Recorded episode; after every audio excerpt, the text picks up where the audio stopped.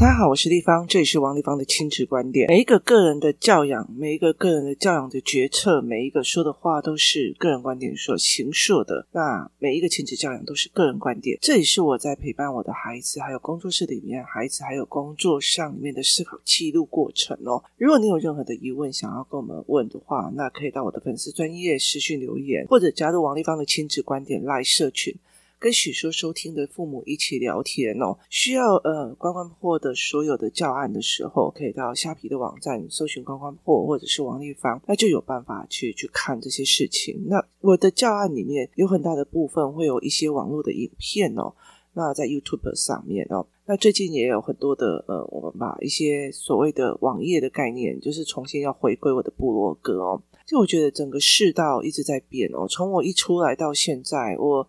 一刚开始只是在雅虎的部落格帮我自己跟我自己的小孩做生活记录，然后所以其实我那个时候刚好去站在的一个所谓的红利上，意思就是说我那个时候写的文章或什么的时候，可以很快的冲到前面去哦。那后来雅虎的呃所谓的就是智慧财产权条文，让我去到匹克邦，然后到了匹克邦，你要重新再搬家一次，然后再重新适应一次。就后来发现，皮克邦还有个非常大的一个问题点，在于是说它的广告超多哦。那就算我买了所谓的免广告的那种钱，就是。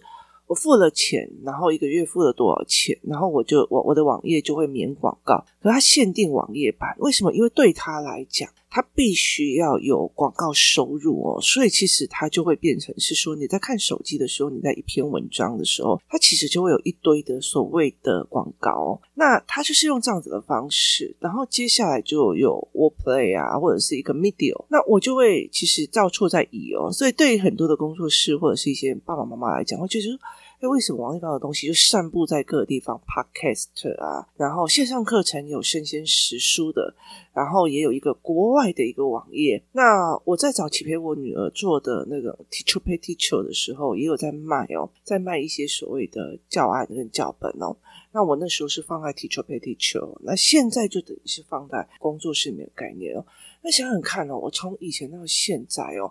我经历了多少的所谓的台湾的呃所谓的电子的媒体的发展？就是一刚开始是雅虎部落格，接下来叫皮克邦。那有些人那时候是在无名哦，然后后来到最后呃有什么 Medium 的，然后线上课程啊，然后或者是线上课程的教案这样子，然后接下来就说什么呃要打品牌啊，为了因为我的那个帮小孩做的那个。凹槽，想要呃让孩子写作的问题，然后做凹槽，然后接下来我们就会觉得说，我这些教案想要把它所谓的把它做起来做产品，很大的一个原因是在于是我在做呃教案的速度其实很快。例如说，昨天我在看一个小孩，那我们那时候有一天我们在跟那个小孩聊天，然后我就跟他讲说，我觉得人是这样子做选择的，思维选择是怎样。如果同样两位卖牛肉面，A 这个人卖牛肉面，那他会觉得说，我要把那个那个。牛肉的那个肉渣哦，那种泡沫浮沫，他就在那边一边煮一边把那个浮沫捞起来，一边把它浮肉沫捞起来。那另外一个会觉得说，他把它煮到哪里没有浮沫，干嘛要捞那种东西哦？就把它用压力锅或什么下去煮了。然后呢，一个其中一个就会觉得说，牛肉这个东西最好是温体的或者是生鲜的，所以隔天它其实就不会哦。所以它必须要非常精打细算每次的进货，然后包括必须要看说，在我这个地方假日的人比较多。还是谁比较多？那于是他就必须要去做这一件事情，然后去看他今天每天的进货量到底要多少。那我后来其实，在每一件思维，包括进货量，包括我今天呃牛肉面店结束之后，我有没有用那种所谓的肥皂水去洗地板、洗我的所有的餐厨设备哦？那。这些事情决定了一个一个事情哦，包括有些东西，包括有些人就是厨房弄完了以后不会洗哦，所以其实到最后都是有一个非常非常浓的所谓的蟑螂的味道哦。所以其实我们在聊这件事情的时候，有一个小孩说：“那我大不了我就不要去那边吃啊。”那我就说：“我在教你这两个人不同的思维会走向不同的状况。”他说：“我又没有要做牛肉面哦，那你如果去他任何地方，我又不想去哦。”那你如果跟他们讲说，如果呃那天，例如说我们要一起出去吃饭，那我就呃下课的时候，因为工作室有一些小孩下课，然后下课的时候，那我就会希望说，他们下课之后，那我要带他们回工作室。那我会带他们回工作室的时候，是因为有几个妈妈，他们平常都有一些工作，那他们有工作，有时候大家就会互相帮忙接送。那我就跟他们讲一句话，我就说，哎，那我们今天来去吃新开的自助餐店哦，因为他们新开的，然后所以我要带他们去练选择。那为什么要去吃那个东西呀？我为什么不要在 Seven 这样？我就跟他讲说，你们每一次的选择，例如说你永远都要吃 seven，所以其实厨师这个行业哦，有可能因为在你们的选择的过程里面，到最后厨师这个行业就没有了哦。那他就讲说，那我又没有要当厨师哦。那我就跟他讲说，对，那你没有要当厨师，可是你有没有想过一件事情？你这一辈子，你煮饭给你的孩子吃，或自己煮来吃就没有？那我就自己买外面就好。那我就说，对，没有关系，买外面。那如果在有一波的疫情，或一批的什么事，事情的时候，会煮饭的人跟不会，那时候已经没有任何的人要外送的时候，那你怎么办？我说，其实我觉得在很多的东西里面，你有很多的抉择可以用。可是让我发现他们非常，那我大不了不要怎样，那我大不了不要怎样，那我大不了不要怎样哦，那我就不要读书就好了，那我就不要干嘛就好了。然后，那其实我觉得那个东西叫做选择。所以，其实，在这些孩子在讲这句话的时候，我就知道我要把他们每一个不要。变成他人生的线索。所谓的意思是说，哦，很热呢，我不想去。哈，不好意思，所有全世界中南美国家、东南亚国家全部都把它划掉。不好意思，那里很热，所以你不用去啊。那很冷哎，我不想出门哈。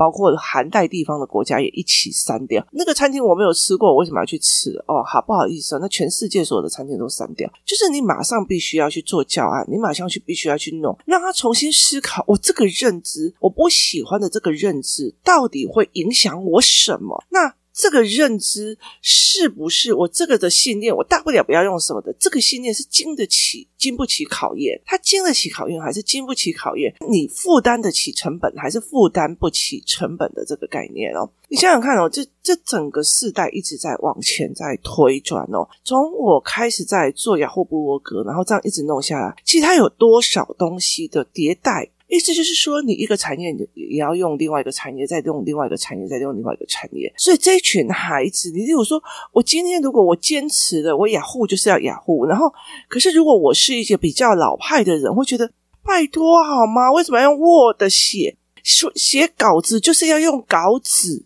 那你就真的把自己搞死，你能有意思吗？好，如果我 Word 做好了，然后我到现在，你看哦，同样的。我跟孩子的爸，孩子的爸爸，他是在做所谓的室室内设计画图的。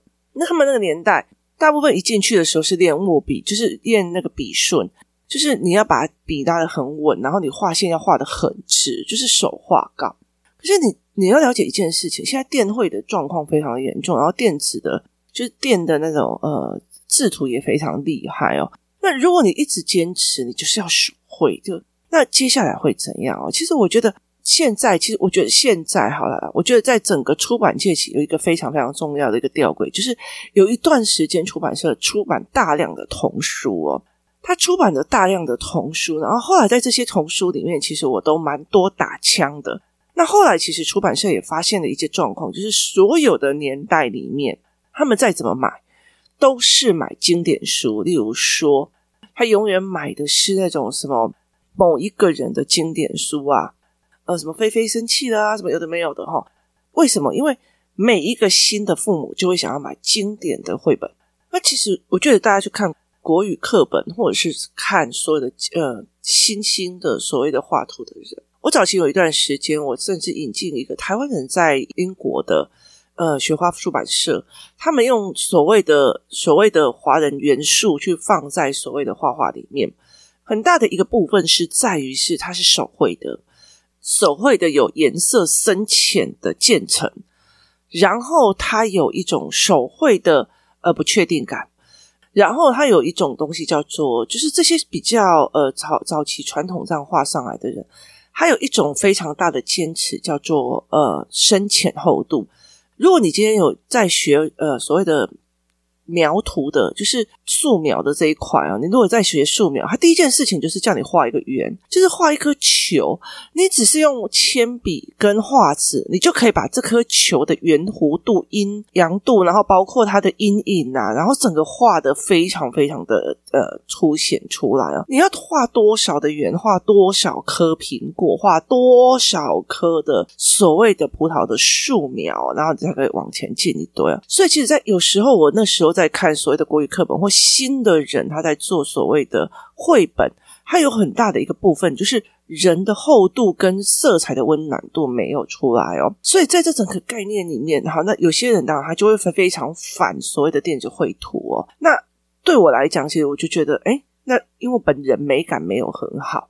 那有些人他就一直很坚持，你们为什么要用 Word？那时候就觉得用用手稿，这样这样才有温度哦。可是你自己想想看，我现在的小孩怎么会去欣赏手稿这种东西哦？所以我才会有一一集在讲说，现在这个孩子他以后还可以去欣赏所谓哦，这是什么古人的名画真迹。然后宁愿花了好几千万去把它买这个真迹嘛？我觉得可能就大家要的人越来越少，所以不一定会这样。他的人生，这现在的事情是一刻一刻在往前迭代，一刻一刻的在往前行的哦。所以其实后来，我像我女儿有一段时间，她就跟我讲说，她很清楚他们班同学在做什么，我可以用。所谓的快速的方式去阅读，我可以快速的解题方式去做什么？可是，甚至甚至有很多的呃授课的过程里面是不看课本的，他就只看一直在教讲义哦，教你的方法论啊，甚至有些学校会把那个外面的那个补习班老师，然后叫来学校里面教。那我女儿她也很坚持一件事情，她一定要自己读到会，就她一定要把课本先看懂哦。她说她遇到非常多人，成绩非常的好，可是问题是她不知道原则原理，但是每一题都会解哦。所以对于我女儿来讲，她这件事情很痛苦。可是我那时候知道她已经呃面临了会考的最重要的点，可是她这样讲，我就觉得算了。那后来其实我觉得在整个过程里面，我后来就觉得我后累嘎仔，你知道，因为。对他来讲，我学会一样东西是很重要。我学重新学一个东西是很重要。有一天他在背英文单字的时候，他在读英文的时候，我就跟他讲说：“其实现在哦，有一个机器，其实是马上可以你讲出来就马上机器翻译。联合国有嘛？那也有那种放在手边，就马上你讲了以后，它就会马上翻译的。也有翻译文章的文字的翻译，比扫描就可以了。”那所以未来的世界有没有可能在五年之内，你只要一个小小的一个麦克风放在你身边，其实你说的任何一个话可以变化成说的语言？我觉得那个东西是可以的。可是为什么我会跟我的小孩讲说，那你还是要读英文跟背英文？那我的女儿就会回答我一句话，就是说，因为我要把一个从我从头到尾都不会的东西，我自学到会，就是这个概念。你的雅虎的部落格，我不会一直觉得说我就是在雅虎那边。我一直要在扑浪那边，我一直要哦，Facebook 烂掉了，或者是怎么样，有没有？是我比较有点难进入 IG 跟 Twitter，为什么？因为我觉得那个就是一句话，然后就没有思考性。我喜欢那种有思维性的，然后有思维的文章哦，所以那会让我觉得哦，原来是这样想，原来有人这样思维，原来我是这样做。所以你看，这所有事情的迭代是越来越快。那我们永远都要否定昨天的自己，就是。我昨天才刚学好来论才刚会了，不好意思，新的东西又出来了。我才刚学好 Photoshop，然后我才刚学好某个软体，还有新的东西又出来了。所以其实永远都要去否定自己。可是现在的所有的教养，永远都要告诉你说，你要肯定这个孩子啊，他就不喜欢数学嘛，他就不喜欢什么嘛。他就不想要读书嘛，他就是不愿意要读书吧。好，那你不想读书的原因是什么？你不想当，反正我不想，你不可以勉强我。所以你看到的是我不能被勉强的。好，所以你去让人家去看他说，那那些在马路扫地的，他是真的被勉强，还是乐于扫马路？就是不得已的选择中的选择，还是乐于扫马路？或者是他是他的选择的一个问题是？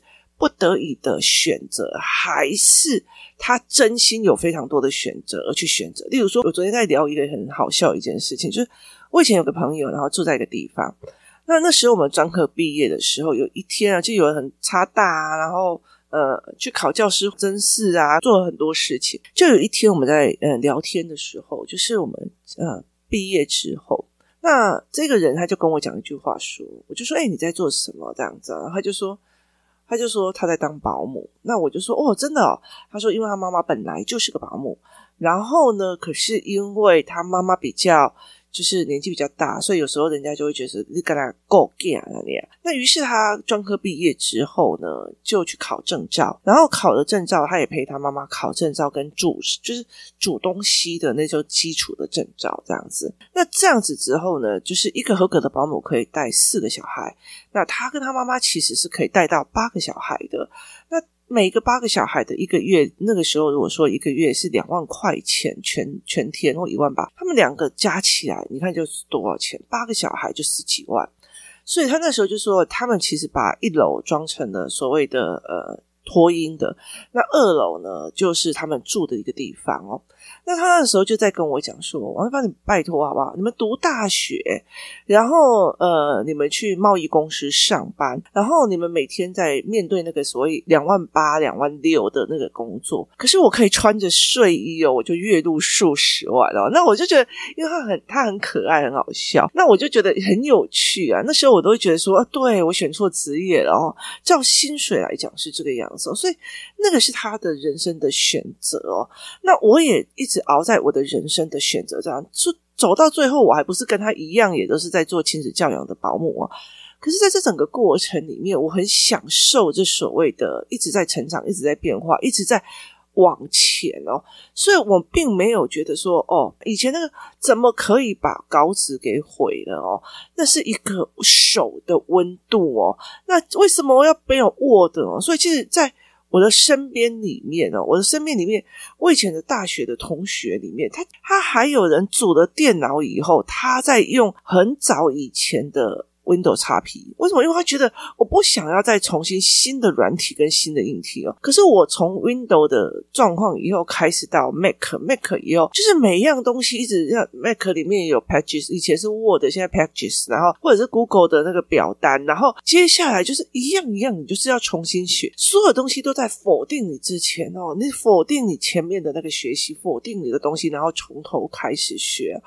所以人生有很多的事情，在看教养的时候，你就会觉得这一件事情是超有趣的。啊，我儿子就不喜欢数学嘛，我儿子就不喜欢怎样嘛，就是我们在强化他的不喜欢跟他的认知，而不是去挑战他的认知。好，那我也可以接受你就是买这个东西啊，你就是你也可以不要学，可是你的选择性剩什么了？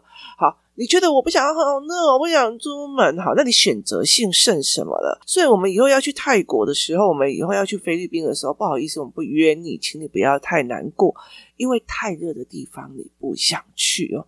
那你就损失了什么？你损失了去看一个世界，你损失一个东西哦。那基本上现在的孩子其实跟爸爸妈妈出去，有时候爸爸妈妈太会碎念哦，他们也不想要出去玩，就是出去玩的。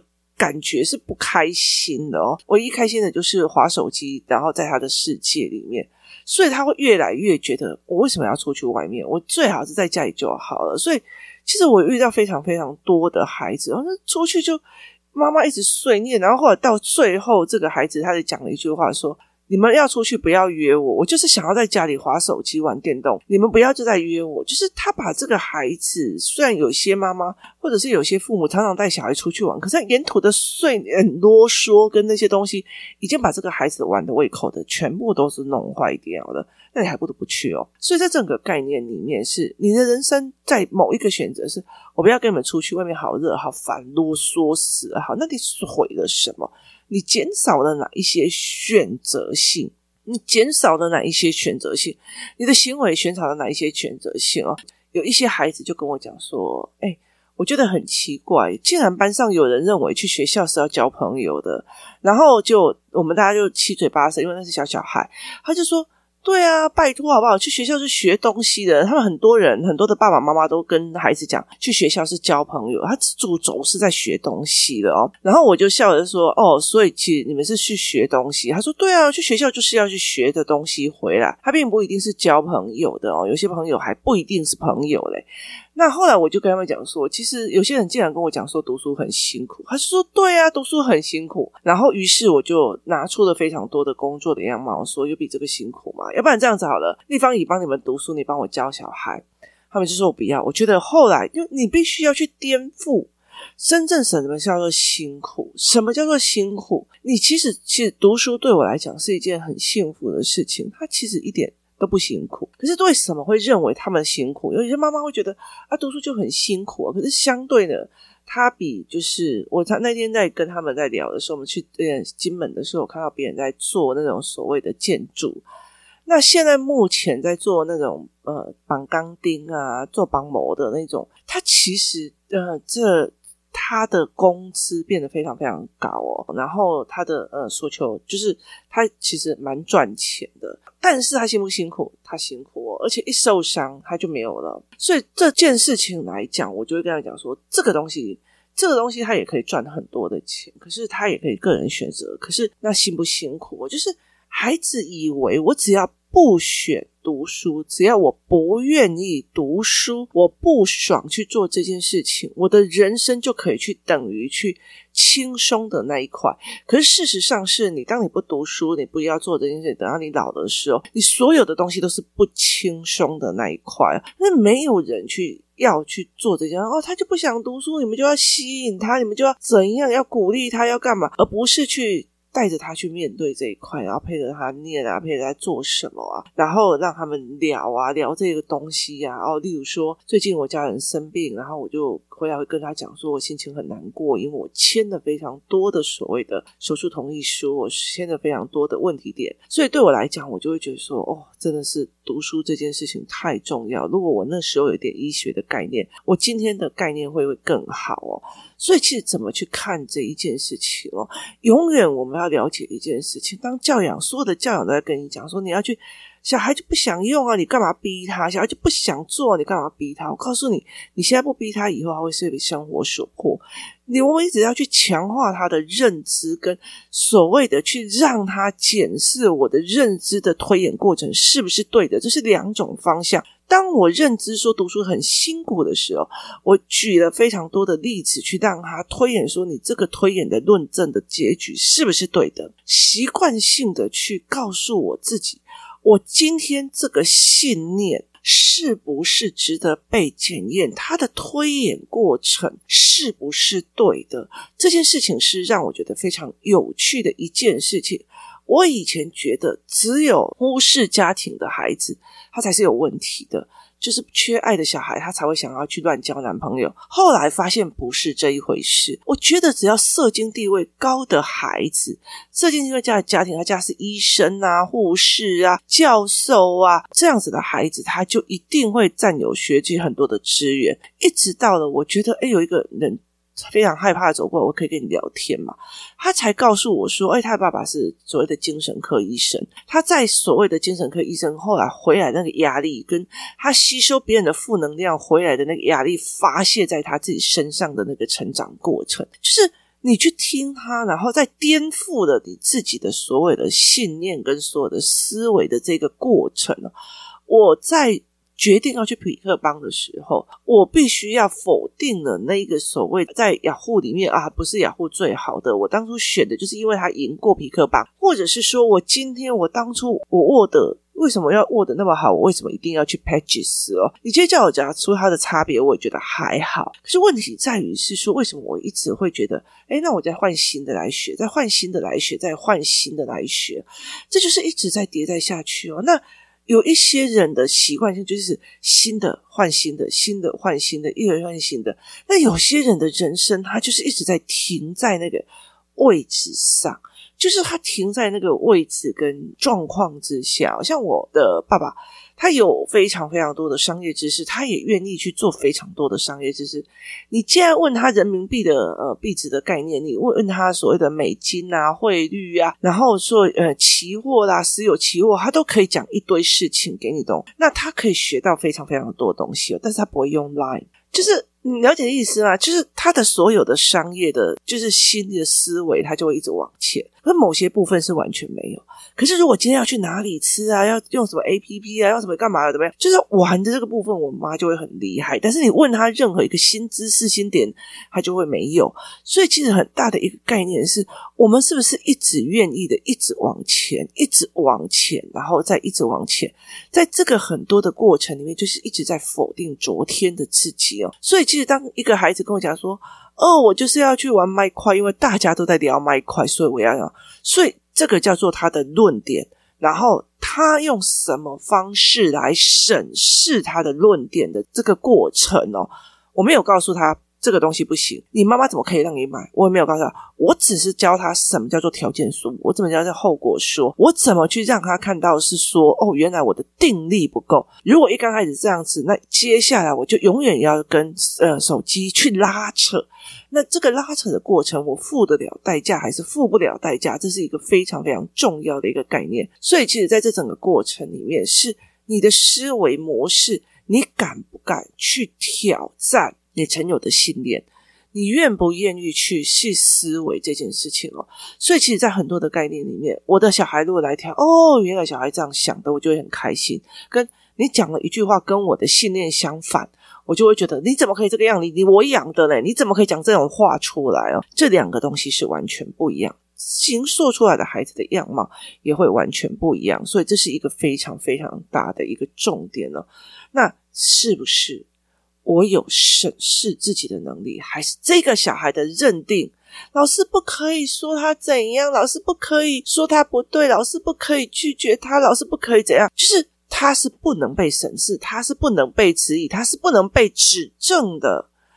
这真的对他好吗？我觉得这件事情才是值得思维的一件事情。永远有一个机制在审核自己的信念的推论过程是不是合理。是不是符合逻辑？是不是已经错过了这个时代？我们所有的东西都在这样子做，所以如果有一天你会觉得，为什么？为什么这些人这么的过分？他们为什么这不爱稿纸？这有手的温度呢？那你就抱着那一盒稿纸，你一直在。你一直在时间，不管怎么样的迭代，时间不管怎样的流逝，你一直在那个原地自怨自艾，那不是我们想要养大的孩子哦。那那我们也养不起这样的孩子，因为未来的时代现在就已经跑得非常快了，更何况是未来了。未来你要去找一个二十年都不要长进，还可以稳稳的工作，我真心觉得。太难了哦！你觉得小孩的思维是不是可以被挑战的？而你自己的思维可不可以被挑战的？这决定了非常多的一切。像我的孩子一直在看我的所有东西，一直在否定了之前。我之前觉得这个东西的论点是对的，后来我发现是怎样。我之前怎样怎样怎样，所以很多人常常会跟我讲说：“王一凡那时候一直觉得体制外非常好，后来你就进去了体制内，然后后来体制内又有某些的状况，什么有的没有，所以你操作的方式又完全不一样。”对。我永远在审视我的信念，在我的孩子身上是不是对的，在别人的孩子身上是不是对的？因为你一直审视，所以你一直往前走，所以你一直在推翻过去的自己，而也在过去的自己变成一个往前走的自己。因为我知道了。这条路行不通，我撞过了，所以我义无反顾的要走另外一条路。如果我今天一直在走公立学校这条路，我从来没有去体制外，我就一直骂公立学校。但是我以为体制外才是好的。事实上，每一个东西都走过的，每一个东西都看懂了，你才会了解一件事情。很多事情是妈妈该教的，学校没有教，外面没有教，很多东西是没有教。选择，每一个人都有选择，没有错的选择这件事情。这个东西，你告诉我谁会教？他其实有很多东西是在，我其实会觉得说，如果你把教案，我的教案买回来，看到最后一页，那些所谓的我在引导孩子的心理过程里面，你去只要问一句话是说，这些东西对孩子重不重要？你该不该教？你要不要教？啊，好麻烦哦，那个好怎样哦？我这样子讲会变成说教或干嘛的？那是。你站在自己的立场，还是站在孩子需要的立场？我觉得这是一个非常值得思考的一个点。所以，那当你在一直挑战自己的时候，你的孩子也会越来越可以跟着这个时代在走，所以这是值得大家深思的。今天谢谢大家收听，我们明天见。